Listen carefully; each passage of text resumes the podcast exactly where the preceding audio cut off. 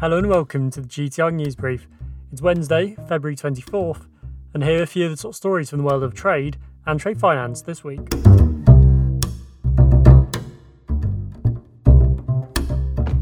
Scandal hit oil trader GP Global, which is currently undergoing restructuring, is seeking court intervention to stop creditors in Singapore stealing a march on banks that are owed millions of dollars.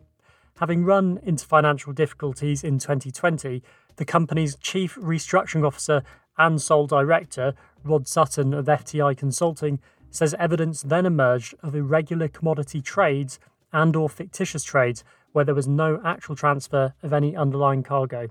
He adds in a Singapore High Court affidavit that this left the group with significant bad debt. According to that document, GP APAC, a subsidiary of GP Global, owes more than $460 million to 20 unsecured lenders, the three largest of which are UBS, Credit Suisse, and UniCredit. The Libyan central bank's letter of credit system may have been exploited for fraud on a large scale, researchers believe, after finding LC based transaction volumes were higher than actual imports. According to a study by anti corruption campaign group Global Witness, over a period of 13 weeks between April and July 2020, Libya's national LC system facilitated transactions totaling nearly $2.5 billion. But when compared to UN Comtrade data on Libyan trade, Global Witness points out money was exiting Libya far faster than the relevant goods had historically come in, likely pointing to ongoing financial crime at a significant cost to Libyan public finances. The annual GTR MENA events returned virtually on February the 15th to 17th to reflect on an eventful year for global trade and developments in the Middle East and North Africa. The event saw players from across the trade ecosystem join to discuss a wide range of topics, from building back trade resilience post pandemic to the growing focus on ESG in the industry, the rise and rise of digitisation, and the opportunities and challenges brought about by the shifting political landscape. In other news, pressure is growing for UK and US companies to shift supply chains out of Xinjiang following recent measures by both governments to crack down on imports of goods linked to the Chinese region. It comes amid international outcry over reported human rights abuses. Last month, the US rolled out a sweeping ban on cotton and tomato imports from the Xinjiang region. Meanwhile, the UK bolstered its Modern Slavery Act and says it will fine non compliant companies. Yet, as Western companies look for alternative suppliers, there are warnings that they could be exposed to forced labour risks in other parts of China or even countries elsewhere in Asia.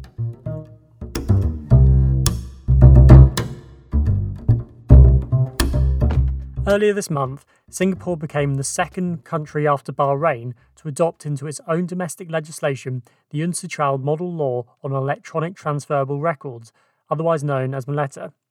The law amendment sees the city state grant electronic bills of lading, as well as digital promissory notes and bills of exchange, the same legal standing as their paper based counterparts.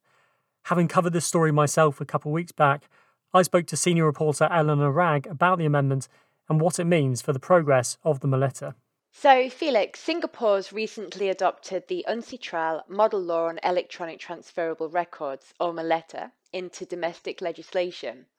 What exactly does this law amendment mean for businesses or banks who are engaged in trade and trade finance in the city state? In a nutshell, the Singapore Parliament has amended its domestic legislation and said it will treat certain electronic documents, such as the electronic bill of lading and electronic promissory notes, the same as their paper based counterparts.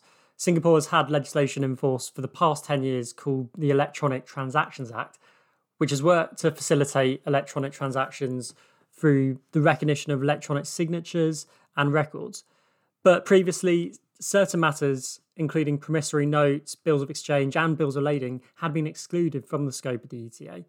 Earlier this month, though, it finally passed an amendment to this law and gave legislative backing to these types of instruments. Um, what's really caught people's eye is that the amendment to the law has been done by adopting the UNCITRAL model law on electronic transferable records, bit of a mouthful, uh, into its own domestic legislation, otherwise known as MLETR, proponents of digitalisation in the industry have been talking up the need for countries to bring this law into their own domestic legislation for a while now. Uh, as I'm sure we'll talk about in a second, there hasn't been much take up. There hasn't been much take up of MLETR yet. Uh, in fact, Singapore is only the second country to adopt the model law on electronic transferable records, and for many, it does mark a pretty significant step. And in practical terms, uh, the move means companies looking to use electronic trade in- instruments in Singapore, such as the EBL, now don't have to be on the same platform and all signed up to the same agreement, as the rules have been enshrined into law.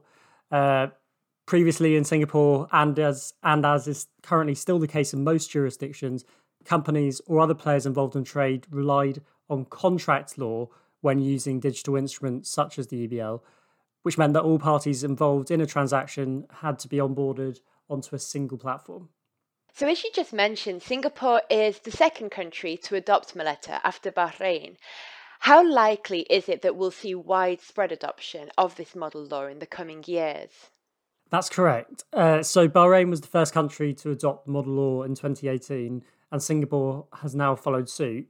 Uh, figureheads in the industry have long voiced concerns over the lack of legal protocols and have called on governments to adopt the MLETR to remedy these issues and accelerate the digitalisation of trade. Um, with Singapore now incorporating MLETR into its own domestic law, there are hopes that other countries could follow suit too. There are suggestions that Singapore's law amendment could act as a template, for instance, for other common law nations. Uh, Michael Vrontamitis, uh, co chair of the ICC Working Group on Digitalisation in Trade Finance, told me for this piece that hopefully the speed at which they can now adopt it will be faster than before.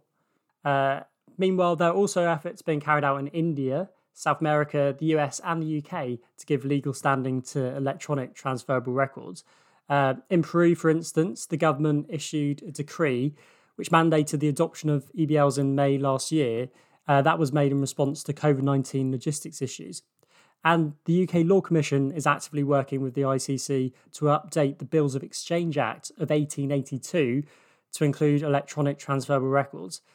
But let's not get ahead of ourselves. Ultimately, Singapore is only the second country to adopt MLETR, and the tipping point for the model law will only really come when the top 10 to 15 trading nations, who account for 80% of global trade roughly, incorporate it into domestic legislation.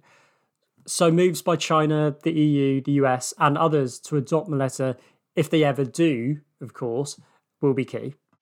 Once this tipping point occurs, then, do any other obstacles remain to trade digitisation? Yeah, so at the end of the day, legal infrastructure is not the only obstacle to the digitalisation of trade. Uh, one other major roadblock cited by experts is digital standards. Uh, these are needed to ensure interoperability between the various technology platforms and blockchain based networks that have sprung up in the world of trade. Uh, currently, blockchain and other technology platforms in the trade space often can't connect with one another or integrate with banks' existing systems. Though there are efforts to remedy these issues, work is being done through the ICC's Digital Standards Initiative, for instance, which was formalised as an entity in March 2020 uh, that launched with seed funding from Singapore and the Asian Development Bank later that year. Uh, meanwhile, another key hurdle will be convincing all the various players involved in a trade transaction that they can make a profit if they switch from paper to digital trade documents. As Michael von Vrontamitis put it to me, a transaction between East Africa and Europe could have dozens of actors and hundreds of handoffs.